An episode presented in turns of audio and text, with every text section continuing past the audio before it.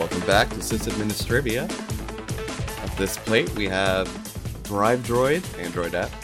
We talk about Android non-stock firmware. We talk a little bit about why the Creative Commons is used for our show and why it's generally a good thing. And we have a little argument about Bash versus Z Shell. This is Brent, I'm Jonathan. and And you skipped a topic. and I I skipped a topic. What did I miss? Well, you kind of put it where it doesn't really belong Oh no. on the list. Where? Very bottom. That's that's kind of still under the Bash versus Z Shell argument. Uh, all right. Well, I'm leaving this in, by the way. that's fine. I want people to be wondering, like, what is he talking about? What what are they what are they what are they disagreeing about? Because we haven't actually said what it is Yeah, I know. yet. Well. So a little bit of mystery can go a long way. Am I right, ladies? That's really. Do we do we have any ladies listening? I don't think we do. If you're a lady and you're listening to this show, contact me. no, both of both of us are taken. That'd be a very bad idea. I still want to hear from you. Well, yeah, yeah. I mean, I, I, I'm, I'm glad you're in our industry. The suggestive ladies was, was a joke.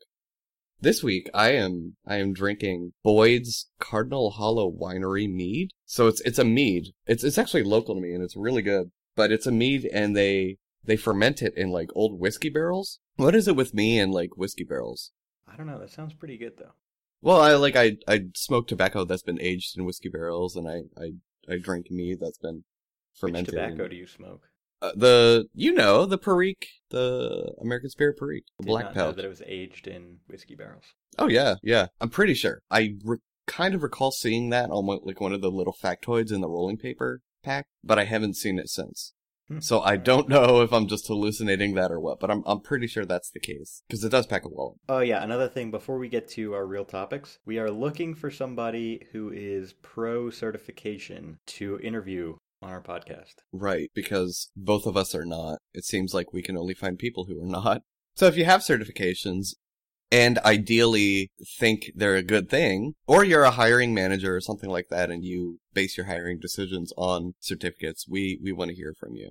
Please. Yes. Yeah, that'd be great. We're not, we're not gonna like try and like start fights or anything. We just think it's fair to our listeners if we get an opposing, opposing viewpoint. So that being said, I, I uh, wanted to open up with my, my little, my little plug on Drive Droid. You mentioned that you didn't get a chance to, to play around with it. Correct. So, um, it's been a really busy week for me. I had an exam this morning. I've been putting in a lot of time at work. The rest of this week will finish off pretty busy. And then I'm flying to Mexico on Monday, so I'm just trying to tie up all my loose ends before that happens.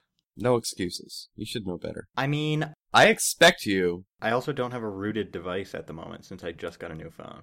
Well, that's, I mean, that's part of the install procedure. I, I'll talk about it more when, when we get to CyanogenMod, but I had to, I had to flash my phone using entirely like ADB and Fastboot, uh, which are part of the Android SDK. Because while Cyanogen mod, and probably maybe some of the others, I'm not sure, have like a, a one-click installer thing, it of course just works for Windows. Oh, yeah. Yeah. That's how I've always done my flashing. So it's uh, What, from Windows or with ADB and Fastboot? ADB and Fastboot. Yeah. I mean, it's really, it was a lot simpler than I expected it to, to be. Yeah, it's So- not hard at all. I mean, there's enough like how-tos on XDA forums or whatever. Yeah, really, the hardest part was was configuring it after I installed it. But I'll I'll get to that in a second once we cover the firmware. So Drive Droid, you do require a rooted device for it, as as Jathan said. So that's that's the one catch. Uh, there's a free version and a paid version. If you know your way around ISOs, like how to resize them and everything, honestly, paid version isn't really worth it. But I mean, I, I grabbed it just in case. I mean, it was, it was like $2.79, so why not? You know, it's an Android app, so they're always like, Well, plus, yeah, it's a sweet app, so why not support the creators? Yeah, and that's another way of looking at it. I mean, granted, I'm sure all these guys have like day jobs. It's a one-time purchase, you know, like Android, like you don't need, you typically don't need to pay to upgrade to the next version. So it's, it's like a one-time purchase if you do purchase an app. I mean, that's a great point, you know, so I, I, I did want to support them at least a little bit. It's odd though that I had to pay to plug something on, on my show. and so that's, backwards, doesn't it? it it is. Um, so that's I I want to also mention right now if we are ever paid a sponsorship or or things like that, we'll we'll let you know. We want to have full transparency about that. So we're not opposed to including ads in our show or anything like that. But if we do, we'll definitely we'll we'll definitely let you know what is an ad and what is from our own mouth. So that being said, again, Drive Droid is Goram it, Jathan. What? oh, really? I didn't hear that the first time. That's all right. I'm gonna edit subsequent ones out, but I just want to leave that first one in there so they so they know why I'm reacting like that. So Drive Droid is uh it basically turns your Android device into like a a USB storage device that's bootable. So it has a really nice indexing of like ISO images. Uh, it supports ISO and regular raw disk images, so like USB specialized .img files, you know. It's pretty handy, I'd say. I, I've already loaded up with, uh, you know, my personal homebrew of live CD which you know once we we have it on our topic list to talk about live distribution so keep drive droid in mind for when when we do talk about that. But i maintain my own rescue forensics yada yada yada distribution. So i have that iso on it. I have the arch install iso my personal distribution is based on arch and i have the uh, arch install scripts on it. But you know i figure like why not? Yeah you never know. Yeah yeah. So i have that and i also have the Manjaro installer because, you know, just in case you're at a friend's house, they're like, hey, you know, like I want to try Linux. I was like, well, let me show you a thing. And I have the Ubuntu installer. Same reason, you know, people are like, well, I don't know, I've never heard of Manjaro. I want to try Ubuntu. I'm like, well, I can do that too. You know, um, I think I maybe like two or three others. System Rescue CD is on there. I mean, granted, all the software on System Rescue CD that I would ever use is on my personal distro, but I mean, again, it's it's nice to have it handy. And I think that's all I have on it. But I mean, like you know, you're you're only limited by your Android device file system size, and I've I've got like another like 28 gigs free, so I could load load up a, a bunch of stuff on it. But it supports uh two basic images, so it supports like regular ISO images and hybrid ISO, which are one ISO file that you can either you know DD directly to a USB or burn to optical media like you would normally do for legacy ISOs. And it also supports like straight raw disk images. So if you've got like, if you've got like a, a USB only boot image, oh, you know what'd be cool on that? NetBoot. That would be pretty cool. And that's only like a couple, couple kilobytes. It's a really small image. It's really small, yeah. Yeah, it's really cool though. NetBoot and I, I think GPXE is part of NetBoot or the older version of NetBoot. One of those, I can't remember. But yeah, it's a really small ISO. It basically lets you boot an ISO off the, not only off the network, but off like the internet, the, the greater internet. So you just host a couple files on like HTTP on a publicly accessible server. You can boot that way. It's really cool. Really cool. We should review that sometime. I mean, I, I basically just did you know what? I'll just put it in the show notes. I'll just put it in the show notes. That's fine. So, I mean, that's, that's it. I kind of just wanted to mention Drive Droid because as a sysadmin, we're popping around and needing to boot a lot of boxes from different media all the time, whether it be like install media, rescue media, you know, what have you. Right. You typically always have your phone on you. I mean, I, I do. Cause like, what if you get a call or you're in the data center, whatever, you know? So then all you would need to do extra is instead of carrying around a bunch of different USB sticks or CDs or DVDs or something in a giant binder, you instead just need to carry your, around your phone and a compatible USB cable. Now there there is a caveat. If the machine does not support booting from USB, and some of the really older machines don't, then you know you're you're out of luck. Yeah, I also it can be kind of difficult with a Mac. How do you mean? Um, like I'm not that confident that I could just plug my phone in with Drive Droid and like my my computer would recognize it to boot from. So what it does is it it presents a layer of like basically USB flash media. Macs can boot from that. However, you need to make sure that it's yeah. I mean, you need to like hold down. I believe the C the C oh, key when you're booting. You hold down Alt or Option when you're booting. Oh, to get to the boot menu. Yeah, I'm talking about like booting directly from from oh. uh, CD or whatever. I think the C will search for USB devices also. I'm I'm not typically a Mac guy. I have I have one Mac device and that's a Mac Mini, and I just use that for testing. So I haven't played around with it too much. But I mean, I see no reason why it wouldn't work as long as. And here's the here's the, the catch about that. As long as it's an ISO that would normally boot on a Mac. So it would have to be a, uh, an EFI enabled ISO for Intel Macs. Right. Yeah. I know System Rescue CD does boot on Macs. You don't need a special version. My personal distro does, because I built it to do that. I didn't specifically build it to do that, but like the way I built it was, I mean, a, side effect of that was it was able to boot on Macs. I believe the Arch install ISO does, which does have some san- some handy tools on it. So if you're a sysadmin, you know, you can generally get by with an Arch install CD, but it's not going to be comfortable. I don't know if Debian does. I think CentOS 7 will. It's kind of a hit or miss with Mac. But as long as the ISO's okay, I see absolutely no reason why DriveDroid wasn't wouldn't work with a Mac hardware. Well, because I always wanted to have an external drive and just install like Linux on it for my Mac, but it was always a huge pain to actually do that.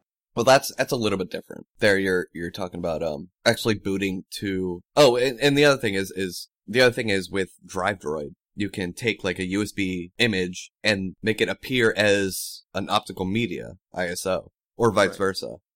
So it gets around some some finicky limitations with that. I actually got it booting in KVM because I didn't want to have to keep on rebooting my, my laptop to test it. And I'll put it in the in the show notes the the magic command to do that. That was that was pretty cool that I figured out how to do that. But the real catch there with booting like to an external hard drive from Mac hardware is you have to you have to have the boot sector set up just right. And you have to have the boot menu set up just right. Yeah, well, that's a pain. Well, you're just lazy. Well, I mean, granted, the last time I tried this was like before I started college. Uh, that was shit. How long ago was that? I was like five years, four years. I am not a super senior. No, it was only three years ago. A super senior is that is that what they call them?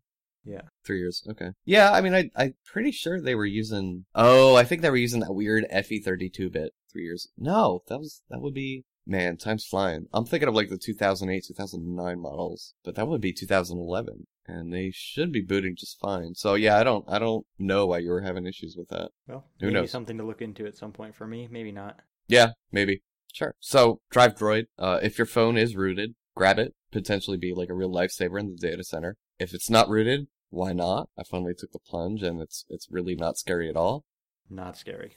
Yeah, I mean, it's on Android devices, it's super easy. I have an HTC, so I did have to make an account for like their HTC developer resources, whatever. But I mean, once I, once it, that was to like unlock the actual boot firmware. But once I did that and I got the actual boot key and everything, it was, it was not a big deal at all. It was a lot less intimidating than I thought it would be. But yeah, so speaking of rooting, I rooted my phone because I wanted to take the plunge into like a, a custom Android firmware. Now, I had only heard about CyanogenMod probably because it's I'd say it's the most popular alternative Android stock or Android firmware. But then Jathan told me about Paranoid Android, Mhm. which I wasn't too impressed by. I didn't even bother flashing it. Well, you know what's actually cool is since you installed all of the uh, like the SDK and stuff, there's actually an emulator that you can run ROMs in. That's right. I forgot about that. There is there is indeed an emulator. That is a good way to kind of test them out without having to install them or flash them on your phone. Yeah, and I'll see if I can dredge up some uh, documentation on the Android SDK and the emulator they have for that. Man, I would love to be I would love to be an Android developer. I just Don't have the time. well Are lazy. mostly lazy. okay. We have amongst our friends like an ongoing joke that Jathan's lazy. I am pretty lazy. I mean, it's not that much of a joke. well, well, I mean, it's it's still funny. I get the things done that are important. Yeah, yeah. But when it goes to like like I've been telling uh telling Brent now for like 2 weeks that I want some kind of backup solution for uh for my personal laptop and probably my girlfriend as well. And sure enough, he sends me this piece of software. It's called Box Backup, which is just a shitty name anyway. oh, No get offense. off it. Get off it. Well, it should be like backup box, but like box backup. I'm not backing You're backing my- up the box. It's not a box, it's a laptop. It's still a box. no, it's it's more like an, an envelope. All right. Like a padded envelope. Box is used as a general term. I even like you can even refer to like tiny little like embedded devices as boxes. That's how I use the word. It's a general term for a computing device that is, you know, meant to be interacted with and not standalone. No, no, they can be standalone. Anyway, I don't I, like I don't consider mobile devices boxes, but Moral whatever. of the story: I have not yet installed Box Backup. right. Moral of the story is you've been putting it off Yeah, just because you have to read some documentation. yeah. It's really not. It's really not bad. And No, once once you use but it, But then I have to open up the ports on my firewall. Oh my god. Certificates. That's a Oh that's my a lot of work, gosh. I well, not really, but I mean that's like that's like that's the equivalent of like oh I have to make toast and then eat it for a sysadmin. You know, it's the simplest thing to do in the world, and the payoff is so worth it. And you're just you're like oh no I have to put I have to take the bread out, take the bread out of a plastic bag, put the bread in the toaster and press a button. I'm sorry, that's way too much work. well, maybe when we're done recording this, when I go home tonight, I will work on it. You're not gonna do it. Probably not. I'm tired. Called it. All right, we got to move on. We got to move on. Yeah, we're uh we're dragging behind a little bit. So there's uh there's CyanogenMod, which is probably like the the biggest, most well known one. I that is the one I actually did flash. I like it okay. I definitely feel like I have a lot more control over my phone. Do you like it? Okay, so you definitely like it better than stock, or Absolutely, not stock Absolutely. Android. To specify stock HTC software. stock T-Mobile even. They they provide their own firmware. I'd say yeah, all three. I like it. I like it best. I like it more than the stock firmware because you know the stock firmware is pretty. You know, it's just bare bones, and that's Right. okay. That's okay. Some people want that, and that's well, your that's prerogative. that's my preference. Yeah, and I, I don't. I like having the ability to tweak and control everything. I like it better than the T-Mobile shit because that would just pop up like it's been 30 days since you rebooted your phone. And I'm like, yeah, I know. Shut up. You don't need to tell me when to reboot my phone. I'll reboot my phone when I'm good and ready to reboot my phone. Thank you very much. And and stuff like that. You know, like, do you want to try our new features? And I'm like, no, leave me alone. T-Mobile, I love you generally, but you got to stop that shit. So getting those like constant harassments were kind of what made me finally take the, the leap, the jump. So I did, and I flashed with CyanogenMod, and I definitely say I, I love it. I love it the best because it gives me, it gives you really minute control over stuff you didn't even know you control. It has like an equalizer for headphone for the headphones and, and for the speakerphone and for the ringer you know like it goes it just drills way down. Um so that's that's pretty rad. I flashed it with the stable version which is currently based on android 4.4.4 which is help me out here what what version? Kitkat yeah yeah yeah kitkat Yep. I did have to, I have a tethering plan because, you know, I, I telecommute and it's nice to not have to work always at my house as if it's not nice to not work in an office, you know? So I did have to change the APN to the, uh, the epc.tmobile.com one. And I had to specifically enable LTE. But after, you know, other than that, that was basically the only stuff I had to do Yeah, to get it mild. rolling. Yeah, that's super mild. I like, and, and, And- ROMs now compared to ROMs like two years ago have come Oh, so far absolutely. in terms of like user friendliness. absolutely. So Yeah, yeah, definitely. And I mean, it, it came with a bun- a whole crapload of APNs like already configured. I just had to select it. I was like, oh, I wonder if this one works. I wonder if this one works. Hey, it works. You know, so it was, it was a really simple process. And it was kudos to CyanogenMod. I know they're like the most like commercially of all the uh all the non-stocks out there that are not supplied by carriers. But I mean it, it kind of shows. They they have a generally pretty polished product. The unstable, you know, development version is based on the 5.x branch of Android upstream. You know, that it seems to have a lot more features, but um it's my phone. You know, and I only have one, so I'm like, do I really want to risk like doing nightly updates yeah, or not? You know, for yeah, my that's phone. the one. T- the one thing where I just say no. Yeah, And and again, I haven't I haven't flashed a custom ROM now in at least a good year and a half. I mean, I can't say too much, and I never use Cyanogen either. I did for like all of a week, maybe. But I I know there's people who on occasion would wake up and they'd like flash a new nightly, and then their phone would turn on and everything, and that'd be great, but like their radio didn't work, and it's just like, Oh. well, you can't do anything with your phone now. to clarify to our listeners who may not be very tech savvy, by radio, we mean like the antenna in the phone. Right. The thing that controls connecting your phone to the mobile networks and or possibly the wireless network. So at that point, your phone is pragmatically, it's bricked. You can still use it just fine, but it, it just becomes like a PDA at that point, like a Palm Pilot or something. Yeah, you know? pretty much. Not even, not even, because they had IR, they had infrared transfer. they had so- infrared transfers. That's right. so it, it would become less than a Palm Pilot. I mean, I'm sure you could like download an image online once the, the fix was released and then actually like flash it through USB again, but Yeah, and that's what you had to do. yeah. And actually, on that note, uh, you used to have to do that for every update. Oh, okay. There was not even a built-in updater the last that I had used Cyanogen mod. Yeah, they, they do have OTA, uh, over the air updates now. But I mean, stable might be moving a little bit too slowly for me. Plus, I generally, there were some quirks here and there, but generally, I liked Android 5 a lot more. So I may switch to that and then just disable the automatic updates, um, and then just update whenever, you know, whenever I'm, I'm like home, like on a weekend and have nothing to do. So that may be the route I go with that. Yeah, that's a good plan. So that was that was Cyanogen mod. There's one called the AOKP. Remind me again what that that's an acronym for. Do you remember off the top of your head? Android Open Kang Project Kong. Yeah, I just know their logo is like a unicorn. Yeah. It's like a pink unicorn or something. So back in the day, it was always like CyanogenMod versus AOKP. And I think they've gone in pretty different directions now. AOKP was always a little bit closer to stock Android, I think. And truthfully, I don't really know what they're all about now. Like looking at them, they look li- to be less about like user control and more so like theming. It's very pretty. Same with Paranoid Android. I didn't get to talk about that. It's got good theming, but Paranoid Android didn't seem to add a lot to the actual functionality of, of the firmware to me. AOKP seemed to be, it seemed to go more in CyanogenMod's direction where they tried to add functionality to the, the firmware and they try to provide eh, like extra tools and things like that, extra tweaks. It didn't seem quite as modular as CyanogenMod. I maybe, yeah, I did try it, so it could be more. Throw it in the emulator once we get our show notes up and take a look and, you know, make the decision yourself. Don't take our words for it. Never take our words for it. Unless it's something we're right about, and then definitely take our words for it. But I mean, I, I took a look at it and I, I wasn't terribly interested by it. Mm-hmm. You know, so I mean, I just kind of left it as is. Now, uh, there's another one called the Pac ROM or Pac-Man ROM. It's got a couple different names. We'll link to it in the notes as, as with all of these. And it's, it seems kind of mysterious to me. I heard a lot of people discussing AOKP versus CyanogenMod versus whatever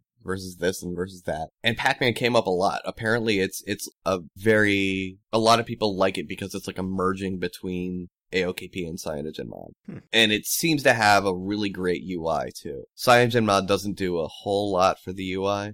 Right. AOKP does a little bit, but not too much. But like just seeing some of the screenshots of, of the Pac-Man UI, it's gorgeous. It's gorgeous. They have a kind of like a redesigned navigation system and it looks really cool. So I may I may give that a spin in an emulator and if I decide I like it, I'll I'll back up my current stuff and then flash it on. I'm curious what you what you find. Why is it up to me? Why can't you do it? Well, I'm not gonna flash my phone, man.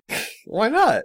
Because I'm happy with the, the firmware that's on it. Seriously, I have Lollipop and it's pretty much stock. And my phone lasts like two days without having to plug it in. I have a, a Moto X, second generation Moto X. Yeah, that is that is the thing. So one of the things I love about CyanogenMod, and I have a lot of push and pull services enabled on my phone. Again, sysadmin, you know, I, I I'm pulling email constantly. I'm pushing alerts for like down servers in our network to my phone constantly. Doing this and doing that. So with all that, plus I usually leave GPS enabled because I play Ingress. So, uh, so I le- I usually have that enabled. Don't laugh, man. It's a cool game. I like it. Yeah, but it just kills your battery. Oh well, and that's the thing. I mean, only if you leave it running. You know, usually I have it in the It's kind of hard to background. play if you're not leaving it running. I know, I know, I know. We'll talk about it later. So like, I'll, I'll usually have it on the background if I'm not playing it, where it doesn't drain so much battery. As a result of that, I have my GPS radio usually enabled. You know, if, if I, if I have a reason not to enable it, I will disable it. And I, like, the default for me is to disable it, but I've been, if I am driving a lot, I'll leave it enabled, you know, just out of convenience. And yes, I know for everyone listening, I know it's publicly trackable. We'll maybe talk a little bit about that in another episode about why you maybe would want to leave a publicly trackable, uh, trail for yourself as the best protection. But moving past that, so I, w- w- even with GPS enabled, I have my screen brightness turned all the way up, vibrations for everything. You know, it should be sapping battery insane amounts. Cyanogen mod, I'll usually get a good two or three days off one solid charge, which is incredible on, on the T-Mobile provided stuff. I was getting like a day, uh, if that, you know, less if I had GPS enabled. So, I mean, it's really, really great stuff. I don't, I don't know what the hell was taking up so much battery before with T-Mobile crap, but ever since I flashed the Cyanogen mod, it's, it's been absolutely wonderful. Yeah. Sorry. I mean, I don't have much more to say. Like, I'm sitting here just on my stock firmware, so. Yeah. Uh, Yeah. I mean, for what it's worth, I used to be like an avid ROM flasher. I remember that. I remember that. Um, and it was a lot of fun for a while. By all means, if you've got any questions for me, feel free to ask. It's fun, and if you don't like what you've got, it's really easy to get something that I think you will like a lot better. Yeah, and that's that's what I did. Like I I found it was to the point where the stock and by stock I, I typically mean like carrier provided, not actual upstream Android vanilla.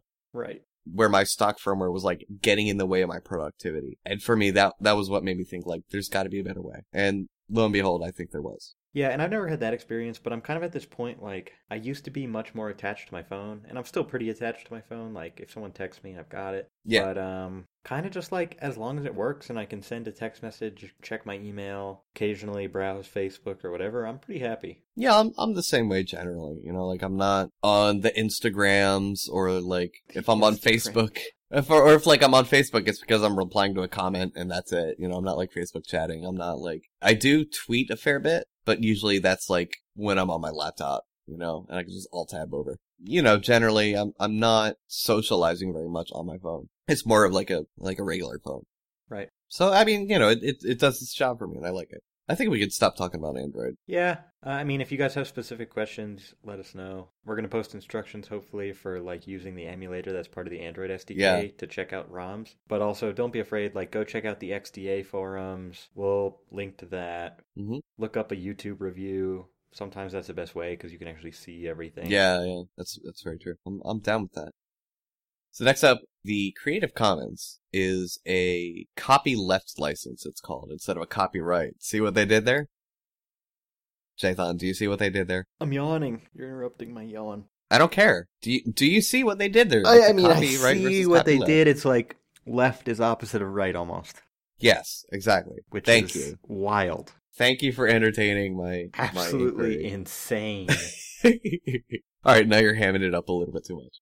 Um, so like the the copy left, the Creative Commons is really a fantastic thing. I I love the idea of it. Uh, it lets you get your content out there, and they have they have different options. I guess you know they've got different variants of of the Creative Commons. There's one where people can freely distribute your work as long as they provide credit to you. There's one where people can where people are free to modify your work and then release it. All sorts of crazy things, you know, like as long as they release it under the same license. All sorts of wonderful things like that. The reason I do that for this podcast is I would never want to have to issue a DMCA to someone. And I think it's very, I think it's just batshit silly to copyright your podcast. It's meant to be listened to. It's meant to be distributed for free, you know, both free as in beer and free as in license, you know. Yeah, I agree with that. Libre and by all and means, if somebody wants to use something that we, whether it's something we said, whether it's something we posted in our show notes or whatever, I'd be honored at that point. yeah, I mean, sure. I mean, it's nice to get some credit, like, hey, this is the original source, but Well, and if you'll examine our license, um, I, I do le- release under the, okay, so it's, it's a Creative Commons attribution share alike 4.0. If you go to our site, you'll see it on the, on the right sidebar, exactly what that is. You'll be able to click it and see what the terms of that licensing are. The SA and the attribution mean that you are free to share our podcast with whomever you want, however you want, any medium or format. You know, pop it on a CD or stream it from your own server, whatever. And you're also free to adapt it, so you can remix us, you can transform us. If someone remixes us, I'm gonna be happy.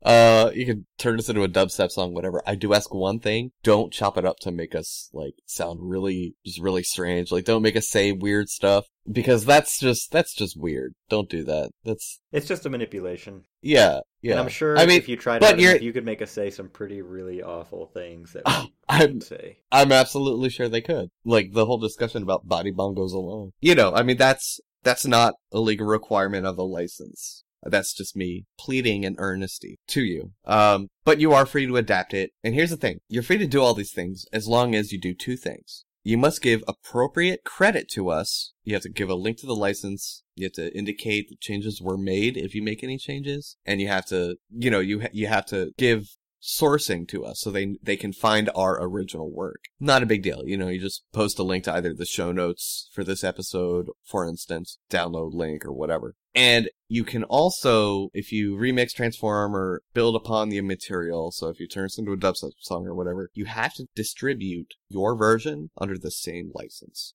And that's it. You don't have to pay us money. We would definitely appreciate it, but we're not gonna, you, you're not under any legal requirement to do so. You don't have to get our permission first, you know, by releasing under the CC license. As long as you abide by the terms of that license, you inherently have our permission. It, it's a really cool idea. But the main reason I like it is it lets us do for creative works, like paintings and poetry and all these things could be released under the, the Creative Commons. It lets us do for those kind of works what is typically done under the GPL for code. Right. And that's the cool thing for me. I don't do a lot of coding. If anything, I do I do a hell of a lot of scripting, but it's scripting. Like if you're gonna try and like copyright a script, I don't I don't I'm not even sure you can do that. There's a certain level of like how much of this is actual original work. But whatever. It's like the GPL. It lets you examine the source material. It lets you recreate based upon the source material without damaging the source material accessibility, you know, itself. And to me, that's a big deal. Linux would not have gotten where it is today without, uh, GNU Linux, without the GPL. Yeah, I agree wholeheartedly. And I think it's important.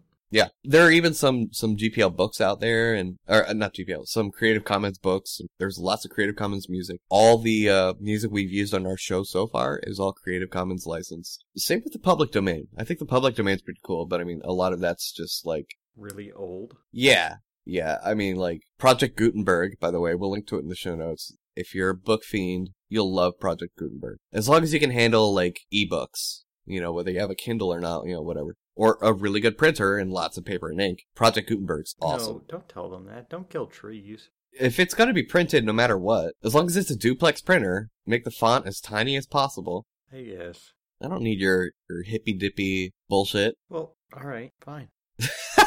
You better not come visit Colorado then. Oh, I know, I know. The It, it'd be bad. hippies. Though you kind of you kind of look like I look like one I know because I they might try to just like incorporate you into their hippie circle, but they'll also figure out that you're a fraud and then they'll stone you to death. that doesn't seem very economically friendly or ecologically friendly. Rather. Why? Well, you know, like I probably wouldn't decompose very well. It's because you smoke like six times the amount of cigarettes of anybody else. I do not. I had, well, I've been smoking more because it's winter. Usually I smoke about maybe 8 to 10 cigarettes a day. Why do you have to smoke more when it's winter? I don't know. That's a lot of I guess- cigarettes either way. Yeah, well, I mean, it's half a pack. I know people who smoke like two or three packs a day. Well, that's way more than I smoke. Well, you don't smoke a lot from the beginning. Moving on. I love how we have these like really just awkward lulls where we're just, I, I have nothing else to say about that. If you're an artist, I very strongly encourage you to at least release some of your stuff under the Creative Commons. It helps get your name out there. It helps give back to the, the greater sense of art, the greater community of art. And it, it lets others get a head start. This way, we can find music for our intro and outro that we really like, and we also get to hopefully get more business toward this other guy because you know under the CC we have to attribute to him. We have to be like, all our music was made by this dude, and then we link. It's in, it's always in our show notes, so you'll always. You know, I'm gonna to... go all hippie on your ass again. You really shouldn't be using such gender-specific pronouns. Oh my gosh. What what gender specific pronoun did I use? You just said this guy, referring to the music. He is a guy. Yeah, It is a there's male, plenty that's- of chicks that also make music. I haven't used any of their music yet in our podcast. I've just used one specific guy so far. I'm sure that's gonna change when I run out of stuff to use. Boom. That's what happens when you get all hippy dippy on me, man. No, I'm just saying you should be sensitive. If you are female and you release your music pieces under the Creative Commons license, I want to hear and I from you.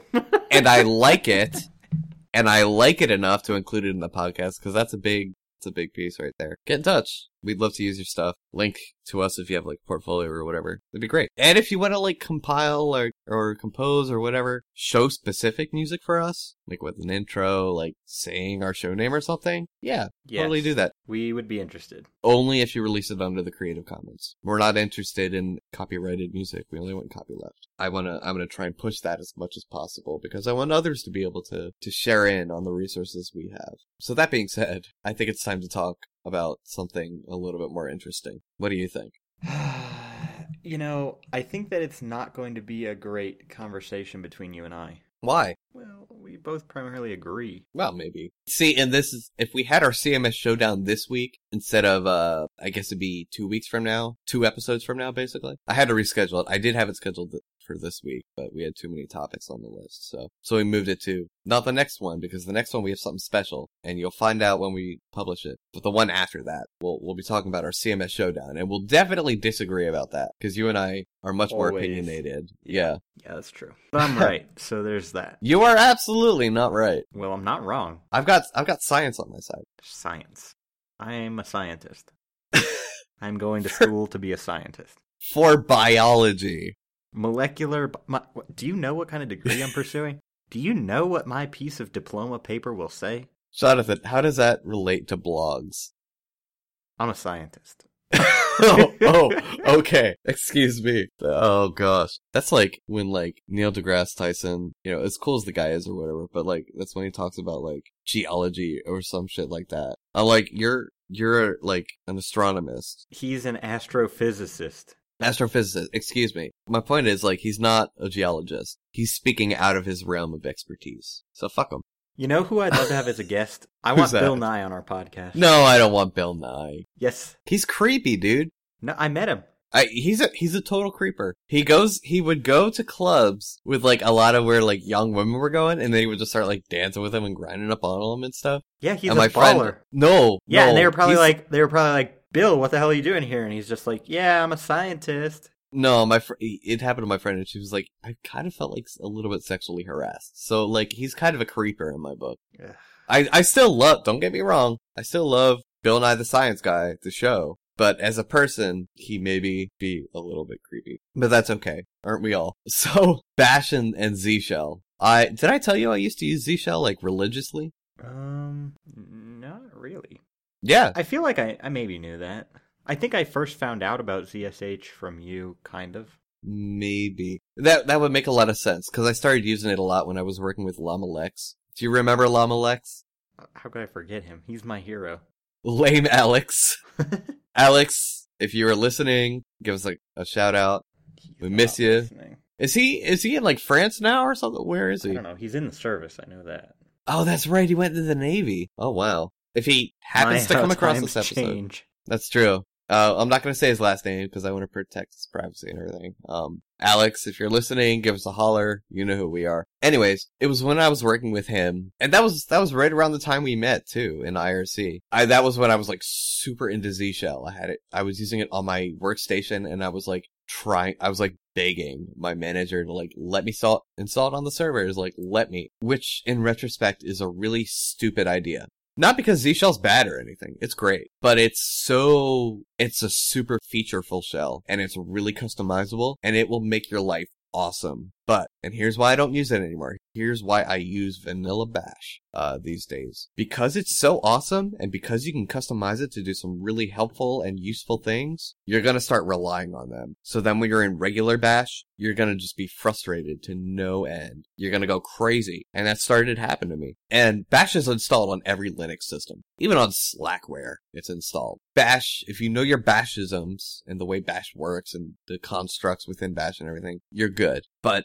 Z Shell has takes regular Bash. It should be, I think, generally like 98% of the time, 99% of the time, it's fully retro compatible with Bash. But it then adds some new things on top of that. Amazing start- things. Amazing things. To their credit, amazing things. Really fantastic things. Just little things, but a lot of little things, and combining them, it just makes your life so much easier. Yeah, totally. But the problem is like you start relying on those things because like it just becomes part of your workflow. Well, like if you're a sysadmin th- with uh, Z Shell, and I'm sure you can probably do the same thing with Bash if you want, but it's like out of the box with Z Shell. If you type user at host, you don't even have to type the SSH part. It just knows that you're shelling into a box, and it's like, bam, there you go. Yeah, yeah. Or it has like tab complete for SSH, so you like SSH. Let's let's say the host name's like SRV 00531. You can type like SRV. You you type like SSH space SSRV 005 and then hit tab. And, And it'll, it'll- fill it'll, in like- the middle. Yeah, yeah. Which Bash definitely doesn't do. And it does all sorts of really other cool stuff. It's got like a full interactive editor for history and all sorts of crazy stuff. And I mean, you can do kind of like the same thing where if you just type a directory path, you don't have to type It'll just CD to it, It'll, yeah. it'll just like Yeah. the CD is implied.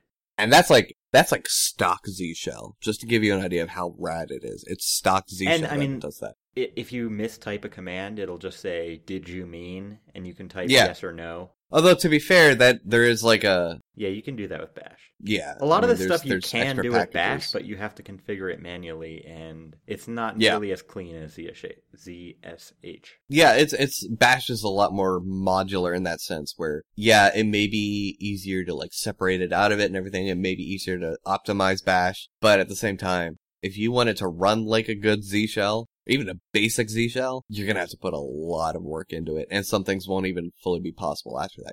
But I mean, Z shell, it's fantastic, but I started relying on it way too much, way too much. So like, I would start writing my scripts that would depend on Z shellisms, and that was just bad news because like our servers didn't have Z shell, and I'm like, oh crap, I was I was young, I was inexperienced, give me a break. So I know better now, and I kind of just stay on Bash to maintain my my sanity. Yeah, and I kind of did the same thing. So when I started here at BioFrontiers, I think it was one of the first things I did was install ZSH and configure it to my liking. But I mean, I still use it on my my personal computer at work, but I don't really do too much with it. Like I don't write any scripts that rely on it or anything like that because As well, you shouldn't. Well, yeah, and, and I mean, sure enough, as soon as I shell into any other box, it doesn't have ZSH, so it doesn't matter. Very true. So to to kind of like expand this argument, and this was the thing that we were arguing about at the Yeah. beginning of the Uh, the show. Going back, if you can remember with us, join us, won't you? When we travel all the way back to the beginning of this episode, we were arguing about a thing that we didn't tell you what the thing we were arguing about was. So this is the thing, and this is this has started wars in the the Nix community. throughout Probably history of does time. like every day. Oh, it absolutely does. Absolutely does. I think we've we've learned to grow past it now and and have kind of matured. But there are definitely still cases where the the war starts all over again. The battles are smaller now. So your editor, your editor is probably the most important utility you will ever use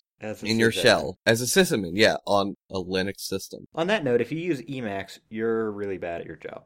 You're gonna get stoned, man. Developers, I know some developers that love Emacs because it, it has a lot of things built in. Uh, but you know what? Like, developers, We're both Are obviously also- like pretty diehard Vim users here. yeah, Just to disclose that up front. yeah. And Well, I, I don't was actually, gonna I don't actually give a work shit. my way to that. I don't actually give a shit if you use Emacs, but yeah, like use what you want to use, but I'm not installing it on my servers. No, That brings us back to the point. So you'll find that a lot of sysadmins like to use VI and, and Vim as their VI improved as their preferred editors. It does what we need to do. It it's really it's efficient. yeah, it's small, uses very little memory, has like syntax supporting and everything. But I mean, generally as sysadmins, we're editing mostly config files, maybe a script here and there, mostly config files, or processing some logs or whatever. And Vim and VI to that extent are really great at doing that. It still has like regex, like search and replace and, and all that other kind of stuff functionality, line numbers and all that. At the end of the day, it's just a really handy, simple editor.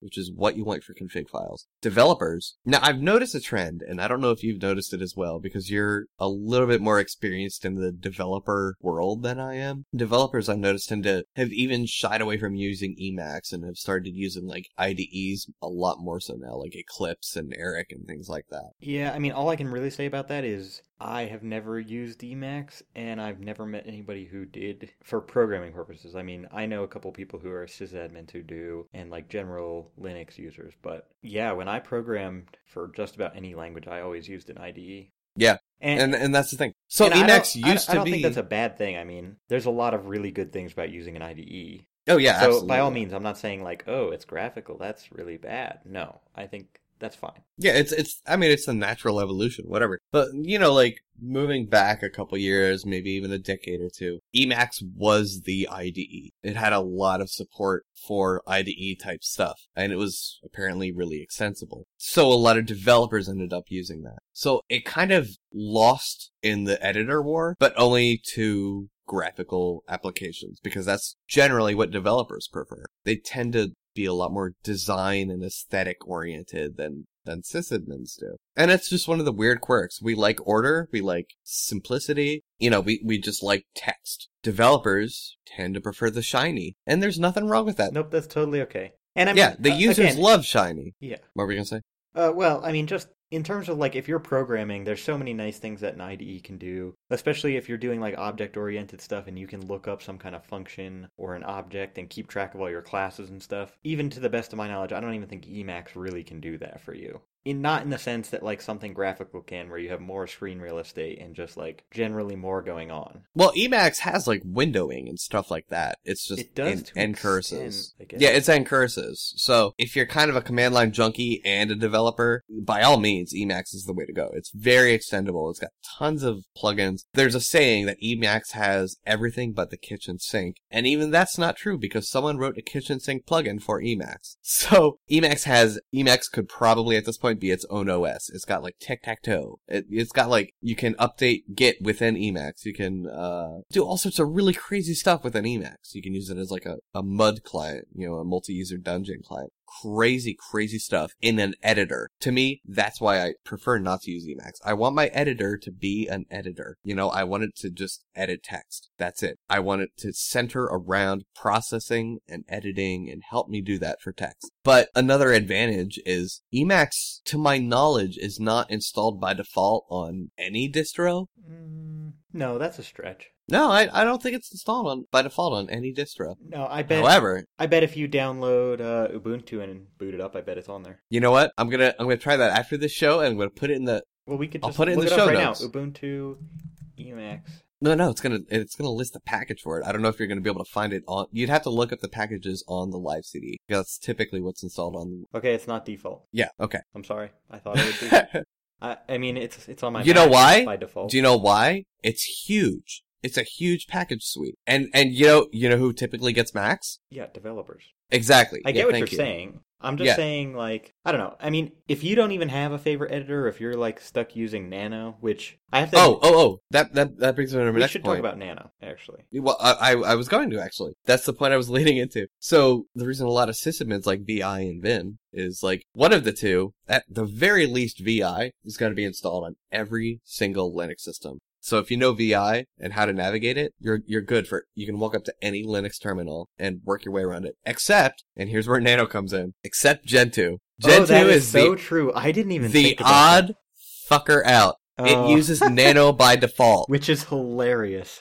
It does not come with Emacs or VI even. No, it doesn't. Nano. It comes with Nano. Nano is the uh the GPL'd version Of Pico. of Pico, yeah, which I think was originated with Pine, like the old email system. I think it it had its own editor, and then Pico kind of was born from that, or something like that. But yeah, Nano is basically Pico. Which, oh my gosh, I totally forgot about Gentoo. Yeah, I'm just sitting here Yeah. smiling now, like thinking about it, like, oh, it's Gentoo, like, and then That was- Nano. I hated that so much. I always like, remember, like, the first time I was building a system, I would always type in, like, VI, and then Yeah. it would just be, like, command not found. It's like, what the hell? This is, Yeah. this is the 21st century. We should have VI on here. yeah, and that now that may have changed. Yeah, I mean, we haven't built a system Hopefully- in, like, probably a good, what, two years? Two- Yeah, two years sounds about right. I, I planned on doing another install for our distro review coming up, just to see if the process changed any. Yeah, I mean it's it's uh it's a pain in the ass. It's hilarious. Well, I'm glad you're able to see humor in that situation because I wasn't. I would get so mad at that. But like CentOS default install is like VI, not Vim, but VI. I think Arch by default comes. No, Arch has VI as well. CentOS might have Vim, but they like use VI bindings by default, Right. Something like that. That's the way I understand it.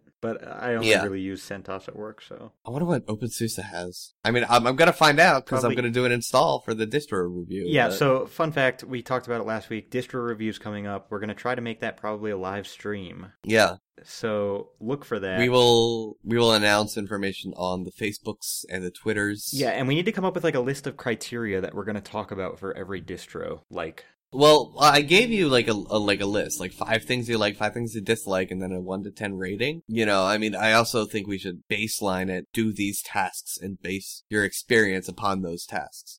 I agree. Yeah.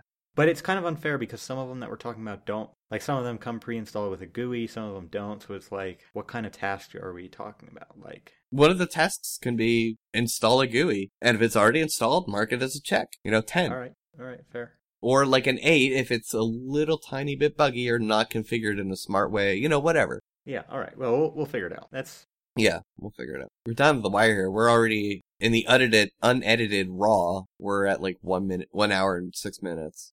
yeah. I mean, though, people listening will like get an idea of how much I actually edit out of these shows because they'll be like, "This show's only like forty-five minutes. What are you talking about?" Right now, we're at like one hour and almost seven minutes. We're gonna wrap it up. We're gonna call it quits. Yeah, definitely. quits. Uh, we're not going to tell you, but look for our next podcast after this one. You will be in Mexico. Yes, I will be in Mexico when it's published. He'll be recording with us. He'll be recording with us, but I'm I'm releasing while he's in Mexico. I don't know. I'm I'm excited about it. I think I'm it's gonna be a big excited. deal. I think it's going to be awesome. So It's gonna be great. check it out. Listen next time. Listen, of course, this time. I guess if you're hearing this, then you've already listened. Right. Right. I guess that's a good way of approaching it. Oh goodness. This is Sysadministrivia. I'm Brent, I'm Jonathan. and that's it.